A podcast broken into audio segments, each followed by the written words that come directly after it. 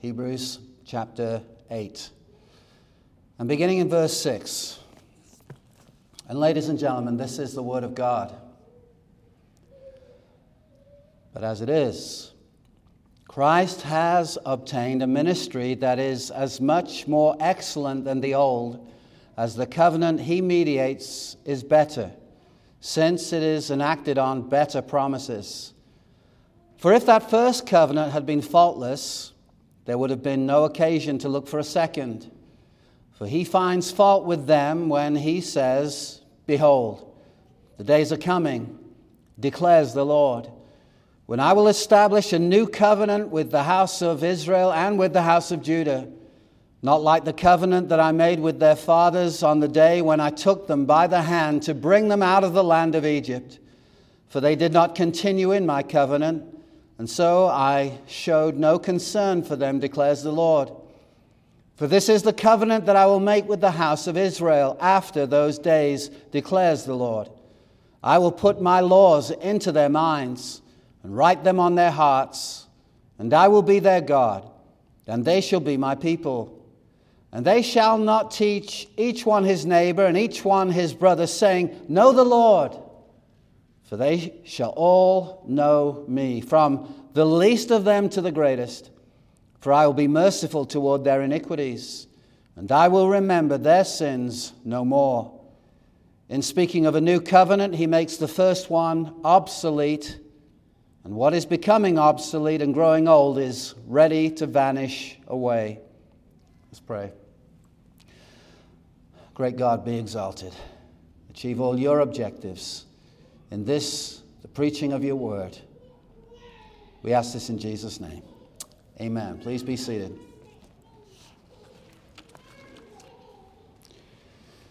The Old Covenant, the Old Testament, as we often refer to it, was external, written on tablets, and if you remember, put inside the ark or chest of the covenant. And in the new covenant, the promise was something different. It would be internal. We read in verse 10 For this is the covenant that I will make with the house of Israel after those days, declares the Lord. I will put my laws not into a chest, not into an ark, but into their minds, and write them on their hearts. And then covenant language, and I will be their God, and they shall be my people. We saw last time that this refers to what is known as the new birth, to be born again. This is not an elite group of Christians among Christians, it's the only type of genuine Christian. Jesus said, Unless a man is born again, he cannot see the kingdom of God. It's a necessity. We must be. Jesus said, You must be born again. John chapter 3. We saw last time it's a sovereign act of God. It's something only He can do. It's not done, it's not achieved by human calculation by wise people in a service, just getting the background noise right, the right setting, the right music, the right tone of voice. And if you can manipulate people enough, you can get some kind of decision from someone. No, this is an act of God. This is something only God can do. He does it by himself alone. Technically, theologians refer to this as a monergistic work. Mono, we know that word. Stereo is two. Mono is one. And this is a one work by one God. He alone causes the new birth. He does it through the means of the preaching of the word. We saw last time there's a difference between the call that we hear with our ear and the call that we hear in our hearts. And that is what the Holy Spirit alone can do. Man can call by the ear and say, Sinner, come to Christ. But the Holy Spirit comes, and like Jesus at the tomb of Lazarus said, Lazarus, come forth. He says to the sinner, dead in trespasses and sins, Come alive. And we come willingly in repentance and faith to Jesus Christ. This is a necessity to be born again. This is a sovereign work and it's a permanent work. We saw in Jeremiah 32, verse 38, they shall be my people and I will be their God. Familiar words. And I will give them one heart and one way that they may fear me forever. Do you believe in a God who can do that? Who can open the heart and put his fear inside so that that person who was a slave to sin had a heart which was of stone now beats to know Christ. The fear of God's there, and it's there not for eight years, ten years, but forever. That's the God of the Bible for their own good and the good of their children after them, and I will make with them an everlasting covenant that I will not turn away from doing good to them, and I will put the fear of me in their hearts that they may not turn from me. That's what we call in theological language the perseverance of the saints. You and I must persevere in faith. We must. But God is so good that the faith He puts on the inside of us is a persevering faith. We persevere because He preserves. That's why all the glory for our salvation doesn't go to us at the end of it. Wow, you deserve an applause from all the angels. Look at you, big boy. No, all the glory goes to Him because He's the source of our faith, He's the author of our faith, and the perfecter of it. And the one who began the good work in the child of God will bring it to completion. And it wasn't you, it was him. Amen. We must persevere, and all his people will because he preserves. Praise the Lord. I'm confident of this very thing, Paul wrote in Philippians 1 6, that he, that's not us, he that began the good work in you will bring it to completion until the day of Jesus Christ. Well, in Hebrews chapter 8, verse 11, we're continuing the quote from Jeremiah 31, verses 31 through 34. It's the longest quote of the Old Covenant in the New. And we read in verse 11, And they shall not teach each one his neighbor. Do you see that? Each one his brother, saying, Know the Lord. For they shall all know me in the New American Standard, it reads this way And they shall not teach everyone his fellow citizen and everyone his brother, saying, Know the Lord, for all will know me. None will be in need of teaching to know the Lord. I want that to just hit our ears and us to reflect on that. This is not saying that there'll be no need for teaching of a certain kind, but under the new covenant, it is saying this there's a certain type of teaching that will be unnecessary. What is it? The teaching of knowing God.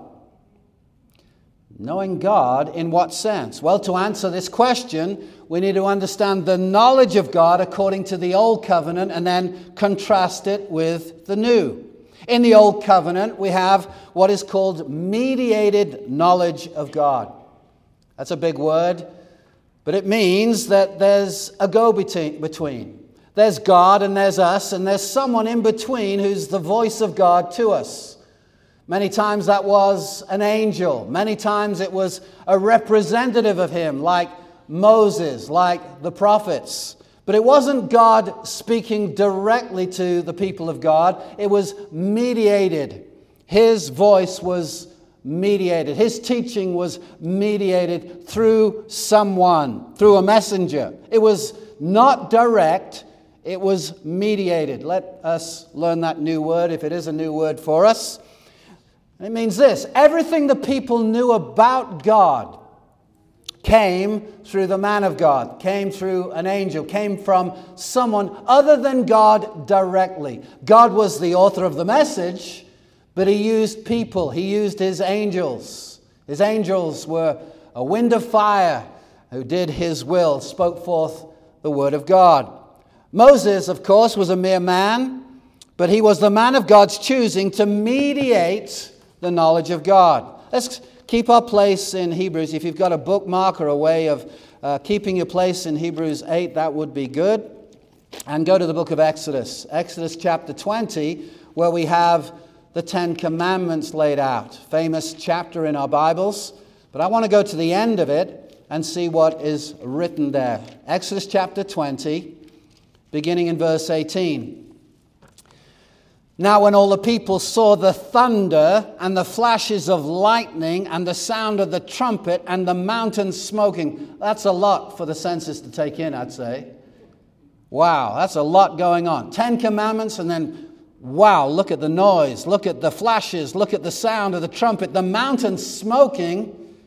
The people were afraid, I guess so, and trembled, I guess so, and they stood afar off. And Moses said this, and God, let, let me continue to read, and said to Moses, This is what the people said You speak to us, and we will listen, but do not let God speak to us, lest we die. All right. Uh, yeah, uh, this is a bit too much for us. This is a little too scary for us. Moses, you be the man of God. You talk to God. You tell us what he said. But as for this God direct thing, uh, we'd rather not, if that's okay. Uh, we'd rather not. Uh, you go, you be the spokesperson, but don't let God speak to us because we're going to die. Moses said to the people, Do not fear, for God has come to test you, that the fear of him may be before you, that you may not sin. The people stood afar off. Moses says, Don't fear. It had no reaction except they stood afar off and they kept afar off. The people stood far off while Moses drew near to the thick darkness where God was. Let's go on in our Bibles. Exodus, then Leviticus, then Numbers, then the fifth book of our Bible, Deuteronomy. Deutero, which means two, and nomos means law. This is the second reading of the law. That's what the word or the name Deuteronomy means. Deuteronomy 31, the last verse of chapter 31. Deuteronomy chapter 31. Look at verse 30.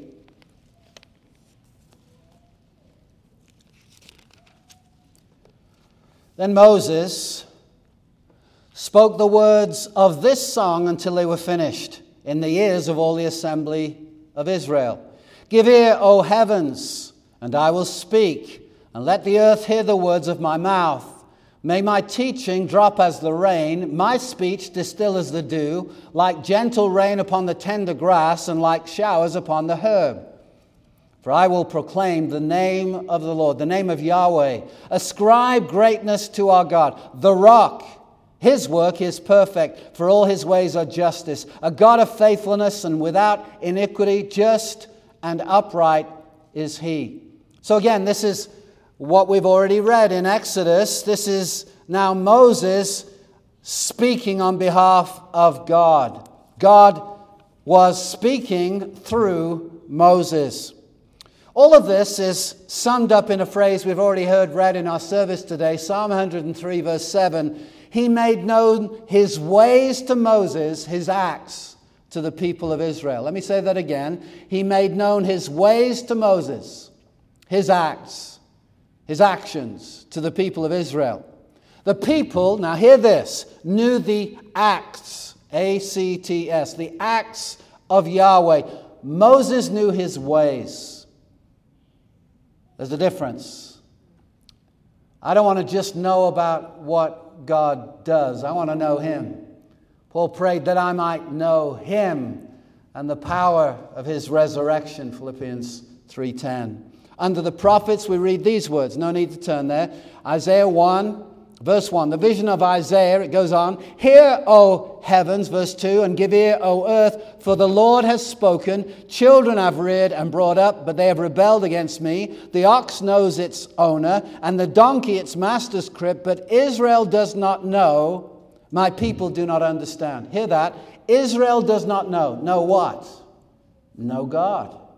My people don't understand. Jeremiah 4 22. For my people are foolish, for my people are foolish, they know me not. Under the old covenant, not everybody in Israel knew God. They knew about him, they knew what he required, they knew his laws, but they didn't know him. For my people are foolish, they know me not, God says. They are stupid children. Can you believe God says that? Yeah, he says that. For they have no understanding. They are wise in doing evil, but how to do good they know not. So we've seen Isaiah, we've seen Jeremiah. Another prophet was Hosea, chapter 4. Let me simply read verse 1. Hear the word of the Lord, O children of Israel, for the Lord has a controversy with the inhabitants of the land. There is no faithfulness or steadfast love, and no knowledge of God in the land. There it is. No knowledge of God. That's the knowledge that the people didn't have. The knowledge of God. They didn't know God. Do you realize back then, as now, it takes the work of the Holy Spirit in the heart of a man for someone to know God. You and I know this as parents. We can think, you know, right thing in, then, of course, right thing out. No, not unless the Holy Spirit does what only He can do in the heart. He has to circumcise the heart. There's the hearing of the ear and there's the hearing of the heart. We can bring the Word of God to the ear, only the Holy Spirit can bring the Word of God to the heart but he's powerful to do it. We know it. Back to Hebrews chapter 8. I warned you we'd be back. Um, there we are.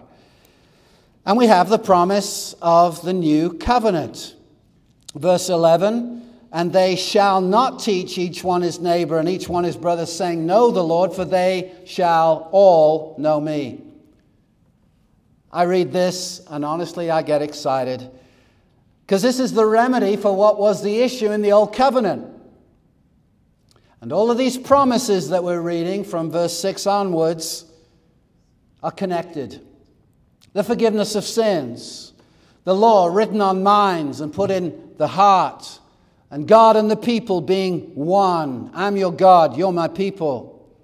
And this is the promise of the knowledge of God. Look at it again. Verse 11 you won't have to teach everybody around you in the new covenant, know the Lord, everybody knows me. They'll all know me. They'll all know me. What this is saying is that in the new covenant, there will be unmediated knowledge. God will teach his people the knowledge of himself. God will put the knowledge of himself in his people. Did you catch that? It's actually breathtaking. God isn't sending an angel to do this. Gabriel, got a job for you. No, this is all him. He's not asking the greatest of all teachers. I'm setting you aside. You'll be the teacher for the entire body of Christ. No, no, no. It's, it's him. And God uses teachers but when someone is in the new covenant, all of them, every one of them, have been taught by God. How do we understand that? It's because God puts the knowledge of Himself inside everyone, included among the new covenant people. Now, this knowledge is a sovereign act. Turn to Matthew chapter 11. Keep your place. Matthew chapter 11. I want you to read familiar words of Jesus. I remember reading about Jesus and thinking he was of a certain type and he just was this gentleman and he just brought the gospel and parables to everyone because he hoped that people would understand him. And then you read his commentary on his parables and he said, to, to you it's been given, but to them outside, uh, this just increases their judgment. I'm saying this so they don't hear. I'm saying this so they don't get it and you think, I, I'm not sure I understand that. No, it's, it's pretty clear. Uh, he, he made it clear. And Jesus actually rejoiced about God not only revealing things, but hiding things. I remember reading these words we're about to read and thinking, I'm not sure I like that. And I realized eight months from now, I could look at the same verse. The verse wasn't going to change. If anyone's got to change, it's me. I've got to learn to like what God likes. Rather than saying, I don't like that. No, no, excuse me. God's not going to show up in your court and try to explain himself. You're on trial, God isn't. I say that with a smile. Look at this, verse 25.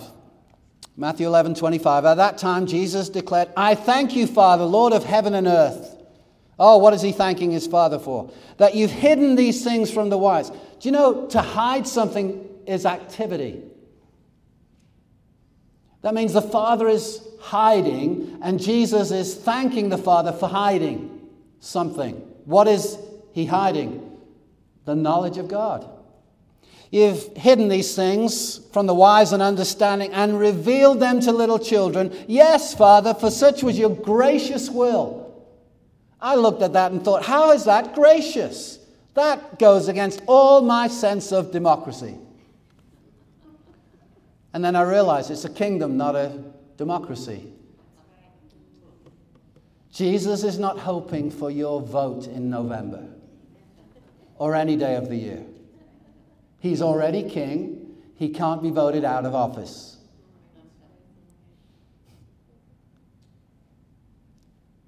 Such was your gracious will. This is Jesus. Oh, thank you, Father, that you've hidden it from them. Oh, that's awesome. I love that. And then you revealed it to children. Oh, how gracious is that? It gets worse. Verse 27 all things have been handed over to me by my Father, and no one knows the Son except the Father, and no one knows the Father except the Son. Oh, what are we talking about? We have to know God. And Jesus says, uh, sorry, no one knows the Son except the Father. No one knows the Father except the Son. That speaks of exclusivity.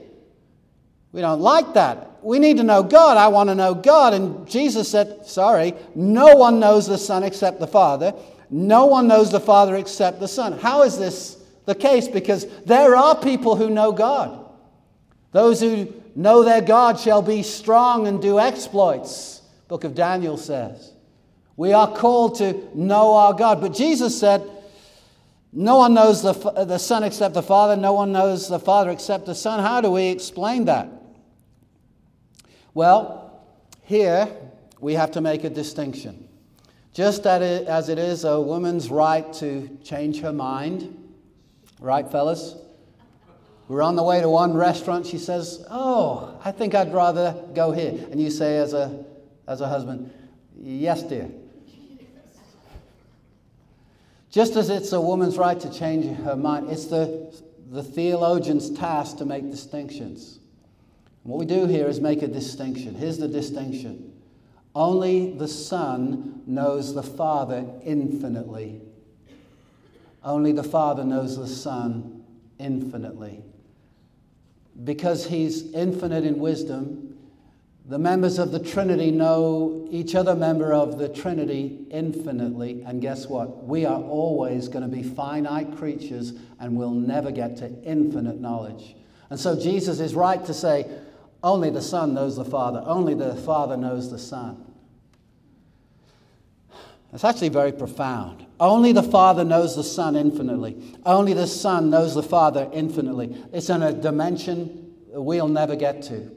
As much as we will grow in our knowledge of God, and even for eternity, of eternity, of eternity, we'll never have infinite knowledge. Just as you can't get all of the Atlantic Ocean in a 16 ounce bottle, you can't get all there is to know of God inside our human brains. And you either get comfortable with that and get comfortable with mystery, or you miss the God of the Bible. A God you can say he's six foot tall and he's three feet wide and he looks like this and I've got him all handled. That's not the God of the Bible. He's beyond us, he's infinite, and he is glorious. But Jesus hasn't finished talking. There's infinite knowledge and infinite delight and infinite love between the members of the Godhead Father, Son, and Holy Spirit. They know all about each other member and they delight in it. And that was the overjoy of creation. Oh, as Father, Son, and Holy Spirit interacted with one another. Let's overflow in creation. Let us make man in our image according to our likeness. So, what about us? Well, all know God as creator. You remember reading in Acts, uh, excuse me, Romans chapter 1 that The wrath of God is revealed from heaven against all ungodliness and unrighteousness of men who by their unrighteousness suppress the truth. For what can be known about God is plain to them because God has shown it to them. For his invisible attributes, namely his eternal power and divine nature, have been clearly perceived ever since the creation of the world in the things that have been made, so that they are without excuse. One man said it this way God doesn't believe in atheists. He's made his knowledge, the knowledge of himself, known in creation. Everybody knows there's a God. And although they knew God as creator, they knew him realizing he has to have all power to make all of this. The heavens declare the glory of God. You may deny it, but they're declaring it, they're shouting it. You have to suppress that knowledge because God has given that knowledge to every man, boy, and girl, every woman, all of us. According to him, he's made his existence and power known, and that knowledge gets through. It penetrates, and we know it to be true. However, this knowledge is not saving. It's what we call general revelation, what we get from creation, what we can observe. It's not saving. We need something more to be saved. We need, in fact, what that gives us, that kind of knowledge gives us just enough knowledge to condemn us. To be saved, we need more than general revelation. We need what is called special revelation, which is the scripture. 2 Timothy 3:15. We normally quote 16. 15 says, "The sacred writings which are able to make you wise for salvation through faith in Jesus Christ." We need to know how to be saved and it's through faith in Jesus Christ. And creation won't get you there. You need the scripture. And that's why God has revealed it back to Matthew 11. 27. All things have been handed over to me by my Father. No one knows the, uh, the Son except the Father. No one knows the Father except the Son. And look at this. And anyone to whom the Son chooses to reveal him. If you're saved, it's because of God's choice, it's sovereign. God reveals the knowledge of God savingly to whom? Here's where I'm going to everyone in the new covenant. All he's chosen for salvation, there's coming a time when he will reveal himself to them fully. Now, in the new covenant, we have finite knowledge because we're finite creatures. We can't contain the infinite. But, ladies and gentlemen, it's true knowledge. Imagine a father standing over a baby, a newborn baby in the crib. He says all kinds of things. He has no way of understanding anything he says. Daddy loves you. Hey, little sweetheart, so good to meet you. The baby doesn't know what is being said, but something's being communicated that is true. What's that? Daddy loves you. This is a safe place. You're welcome here. You're wanted.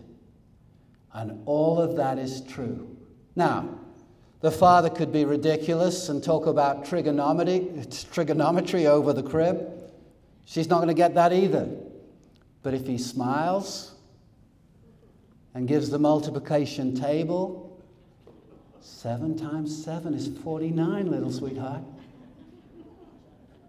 She doesn't understand a word of it, but she understands her father's love. Now, get this when you're in the new covenant, the Father reveals Himself so that every child of His says, Abba, Father, because He's revealed Himself. Not 88%, not 72%, not 98%. 100% of the people of the new covenant cry out, Abba, Father, I know you. It's beautiful. God stoops, God condescends. If he told us anything he knows with his infinite knowledge, it will be over our heads, we wouldn't get it. So he stoops to speak in anthropomorphic language. Mankind kind of language. In the form that men and women, boys and girls can understand. If God spoke with the knowledge, oh God, why did this happen? And he just then speaks, and we'd say, What was that? That's his infinite knowledge. We'd never grasp a thing. And so he condescends and speak to us, speaks to us in his knowledge. And here's, the, here's what I want us to grasp everything he communicates is true. And it's reassuring. I don't know what's going on in the Middle East. He does. And that gives me peace. I'm king of the nations. That's all you need to know. All things will work together for your good. Yeah, but not this thing. Yeah, this thing. All things. And so we read the promises of God and we're in touch with the God who means every word He's spoken to us and will fulfill that promise. None of His words will ever fall to the ground. The true child of God knows Him truly. Go to John chapter 6. Read verse 37. Jesus was looking at a group who didn't believe in him. They professed faith, but he wasn't buying it.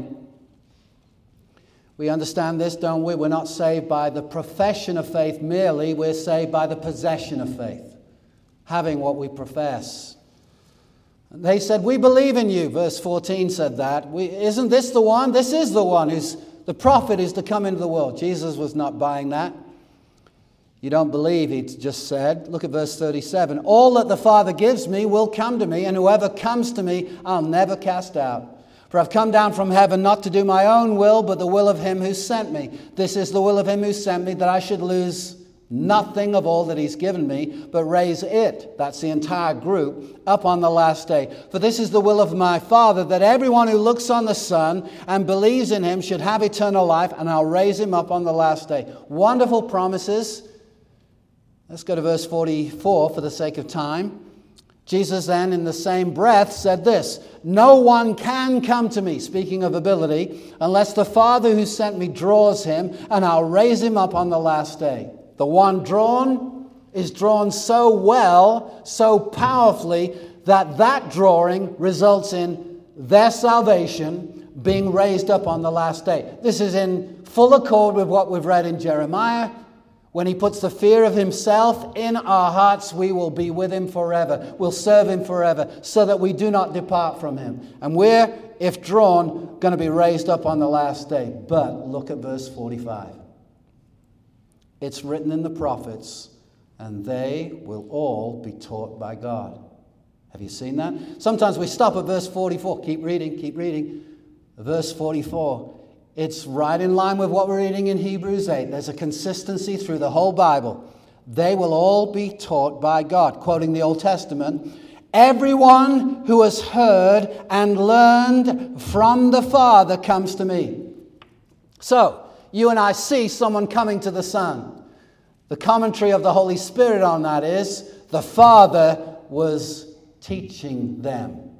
Might have been just eight seconds before they came. But he taught them a lesson and they got it. Everyone who's heard and learned from the Father comes to me. Stare at those words in your Bible and marvel. The one who comes to Christ savingly has been taught by God. He's heard, he's learned from the Father. Well, did they see the Father? No. But they got the message. And he did it unmediated. He taught without an angel, a Bible teacher. Now, they may have been used in the process. The Word of God may have come forth. But the Holy Spirit superintended those words, and a lesson went into the heart and mind of a man. It's mind blowing. God Himself does the teaching without mediation. I've studied these things for years. I have not seen this till this week. I'm in the kingdom, you're in the kingdom because the Father took it personally to teach you who Jesus is, who He is, and teach you the knowledge of God. That's why you're in the kingdom. And you got the message, and suddenly I get what I couldn't get before. I've heard the message 84 times, but this 85th time, somehow, I get it. What happened? The Father taught you. Could be the first time you heard. Could be the 85th time. Faith comes through the means of preaching the Word of God, hearing the Word of God. Do you realize if you're in the kingdom, God has taught you directly? Back to Hebrews, that phrase that we've read, and they will all be taught by God, that we just read in John 6, is a quotation from Isaiah 54 13. All your children shall be taught by the Lord, taught by Yahweh. Hear these words from Jeremiah 24 as you're on the way to Hebrews 8. Verse 7 I'll give them a heart to know that I am a Lord. I'll give them a heart to know, to know that I am the Lord. And they shall be my people, and I will be their God. Oh, haven't we heard that before? For they shall return to me with their whole heart. So, when you return to God, when you come to God, when you come to Christ, God gave you the heart. God gave you a lesson. God taught you. Here's what I want to get to.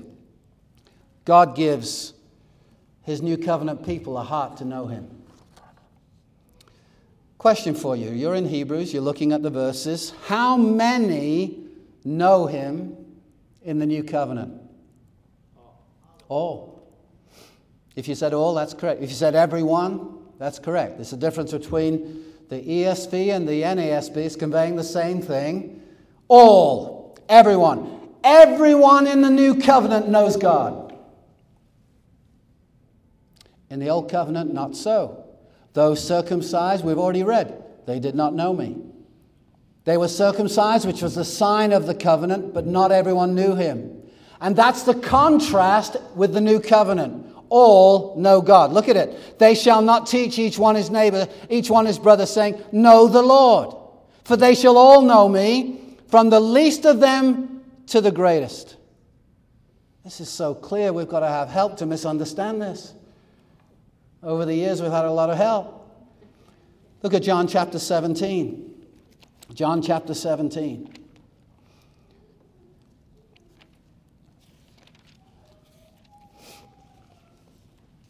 Oh, fasten your seatbelts. Here we go. This is Jesus in what we call his high priestly prayer. The night before his crucifixion. In Hebrew terms, it was the same day. Their day begins at sunset. So the same day he was crucified, he's praying. That's what the high priest did in Israel. They interceded and then they made atonement. Jesus, as the high priest, did the same. When Jesus had spoken these words, he lifted up his eyes to heaven and said, Father, the hour has come. Glorify your Son, that the Son may glorify you. By the way, that is one of the many, many proofs of Jesus' divinity in the Gospel of John. How is that the case? Well, think about it in human terms. Could Ezekiel pray that prayer? As I go out and proclaim your message, glorify Ezekiel today. You know that doesn't sound right. No. John the Baptist, glorify John the Baptist today. But Jesus could say, glorify your son because he's God and it's right for God to be glorified. Since you've given him authority over all flesh, to give eternal life to all whom you've given him. This is a constant theme in John. The Father gives a people to the Son, the Son comes and lives and then dies for them, and then the Holy Spirit applies that redemption to those same group of people, those whom the Father has given to him. And this is eternal life. Stop there, stop there. Jesus is about to give us his definition of eternal life. What he's not going to talk about is freedom from taxes, eternal golf courses where you always get a hole in one, three holes, holy, holy, holy. No. This is eternal life. What's Jesus' definition? That they know you, the only true God, and Jesus Christ, whom you have sent. This is Jesus' definition of eternal life. Everyone who believes has eternal life. That's the message. But what is eternal life? According to Jesus, it's knowing God. Everyone in the kingdom has eternal life and they all know God. That's the message. What a consistency we see. Is that your definition? the true knowledge of God and His Son, Jesus Christ. Eternal life is knowing God. And all in the new covenant have this knowledge. All, everyone. Just being open and transparent, this is one of the reasons why I'm not a Presbyterian. Presbyterian baptized infants because they are belonging to believers, because they see these infants as members of the covenant. You watch what they say, you read what they say. Why would we baptize infants? Because they're members of the covenant. But they admit they may not know the Lord. They hope at some point they'll make a profession of faith and possess what has been professed about them by their parents. But do you see? Do you see? This violates a basic premise of the new covenant. All in the new covenant know him savingly. These precious babies don't know God. And our prayer is that one day they will do so, that one day God will do an inward work. But just as Someone being born to Christian parents does not guarantee them as true Christians, members of the new covenant. The fact is, all in the new covenant know God. No exceptions, no one. All.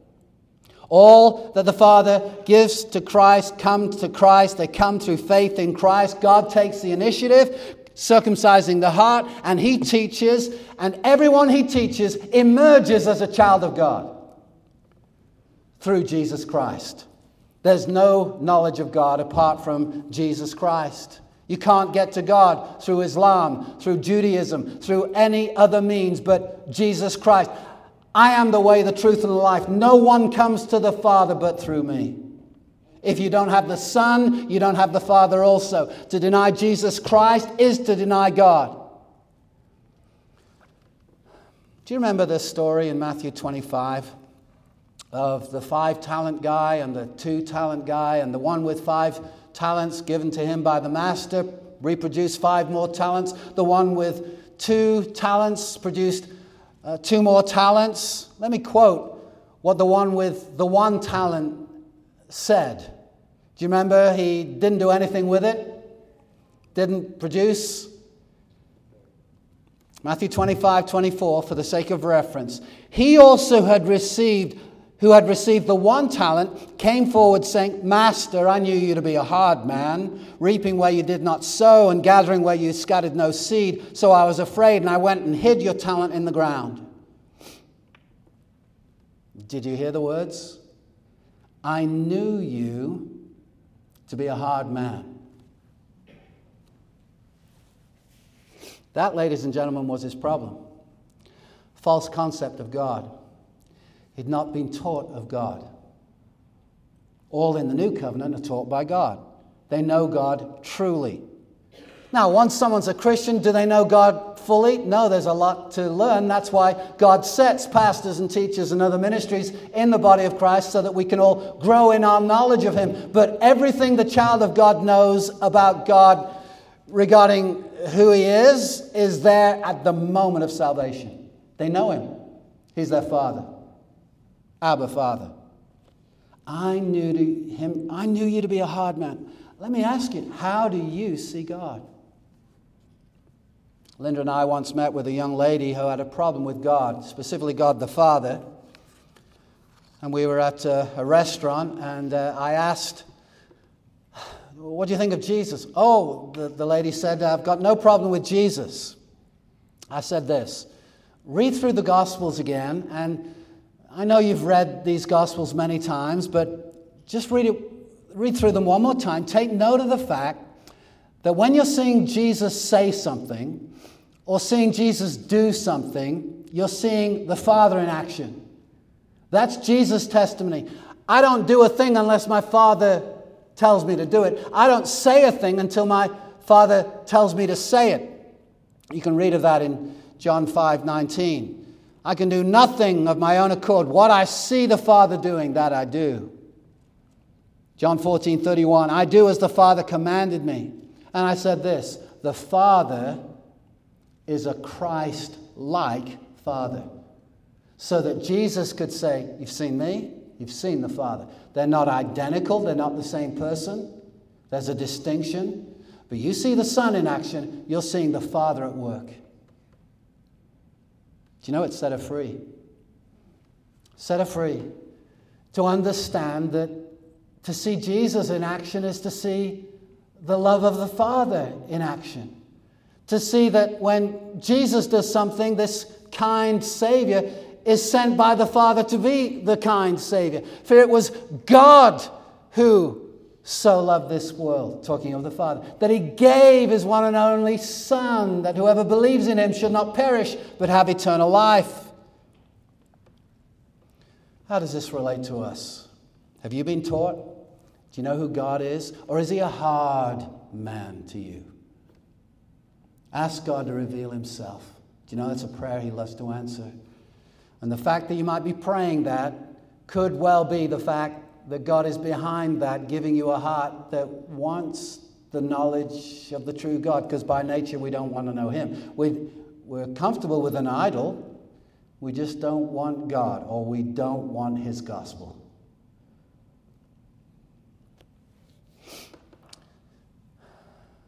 I remember a pastor telling me this story, and it's always stayed with me, of a lady who was converted reading a Christian book. I think it was a Thursday or a Friday.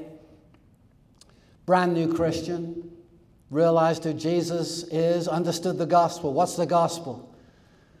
That the Father sent the Son into the world, who was born of a virgin, lived a sinless life, died an atoning death, rose again from the dead, and is now at the place of all authority, so that anyone who believes in him repents and turns away from sin is saved now and forever. That, ladies and gentlemen, is the gospel. She believed it. It was either a Thursday or a Friday. Saturday morning, she's minding her own business. There was a knock at the door, and two ladies had their magazines from the Watchtower organization, Jehovah Witnesses.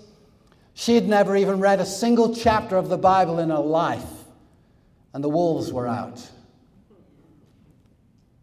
This is worse than a drug dealer. A drug dealer will just kill you. A false teacher put you in hell forever. Well, what do you mean? I, I, I think I made my point. They could bamboozle her with their knowledge of the Bible that she hadn't even read. Actually, they don't know their Bibles well, they know their magazines well. And they have a false, corrupted version, New World Translation. Anyway, they could bamboozle her, and they talked about the Trinity, and they could bamboozle her with, well, don't go and believe in the Trinity, and don't believe this, and Jesus isn't God, and He's a created being, and all of this. Oh, she looked like she was vulnerable to the wolves, but guess what? She showed up. The pastor told me she showed up on Sunday, had never even known that she was converted, didn't even know of her. She came to church, a Bible preaching, gospel preaching church on Sunday. And she said to the pastor, I, I, I think I'm a Christian. I, I, don't know all the lingo, but uh, I came to Christ on, on, on, Friday, and then these people showed up on Saturday. And you know, Pastor, I, I can't explain it, but something inside said, Don't go with them. Don't follow them. What they're saying is wrong. Guess what that was? She'd been taught by the Father. Amen. She'd been taught by the Father. And Jesus is not going to lose any of his true sheep. He's never lost one. He's never had to say, it was a bad week. I don't want to talk about Phoenix, but Tucson was terrible. Lost 38 last week. No. He can report to his father, Of all you've given me, I've lost nothing and I will raise it, the entire group, up on the last day. You are safe in the arms of Jesus because you've been taught by the Father. You remember John 10? A stranger they will not follow. He's the good shepherd, and his sheep hear his voice. A stranger they will not follow. That's kind of exciting.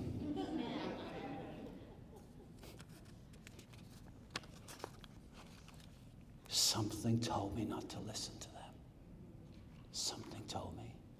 She was taught by the Father, and everyone in the new covenant has this amazing privilege. There's much more to learn. That's why God put pastors and teachers in the body of Christ to help us grow in the knowledge of God. But be clear on this everyone in the new covenant knows the Lord, truly and permanently. Hebrews 8:10 and we'll close. For this is the covenant that I'll make with the house of Israel after those days, declares the Lord. I'll put my laws into their minds, I'll write them on their hearts. Nothing will be merely external, it will be an internal operation. I'll put my laws into their minds and write them on their hearts. I'll be their God. They shall be my people. And they shall not teach each one his neighbor and each one his brother, saying, Know the Lord, for they shall all know me, from the least of them to the greatest. The brand new Christian and the elite theologian. Some people have the idea if you study too much, you're liable to go into heresy. No, no, not if you're a true child of God. You're going to stay within the parameters. You're going to stay within what is called orthodoxy. You'll believe that there's one God, three persons, and that Jesus Christ is one person with two natures. You're going to believe in the substitutionary atonement of Christ, that he really died for sinners in their place and bore his sins in uh, bore their sins in his body on the cross 1 peter 2.24 that he rose again from the dead but all of that's supernatural. Why do you believe it? Because I've been taught by the Father. The virgin birth, you believe that in 2023? Yes. Why? I've been taught by the Father. So will every child of God. They won't deny the supernatural just because man doesn't think it's possible. With God, it is absolutely possible. With man, no. With God, yes. Why do we do that? Why do we believe? Why do we keep on believing? Because we've been taught by the Father. Who is it? The elite theologian? No. The elite theologian can be saved, and so can the brand new person who's never even seen a Bible. But here's the word of the Lord. Because faith comes by hearing, and hearing by the word of God. Child of God, your salvation is an extreme miracle. You wouldn't have seen who Jesus is unless the Father personally, without mediation, taught you. To him be all the glory. Let's pray. Father, thank you for the Lord Jesus. The fact that we see him in our hearts, though we've never seen him with our eyes. And we hear him with inward ears that will never show up under the microscope. Lord, we thank you. We thank you that we've been taught by the Father and have come to the Son. And by the power of the Holy Spirit, will one day stand before our God, giving all glory to you for our salvation. And this is not the privilege of a few in the kingdom, but all under the new covenant. We thank you in Jesus' name.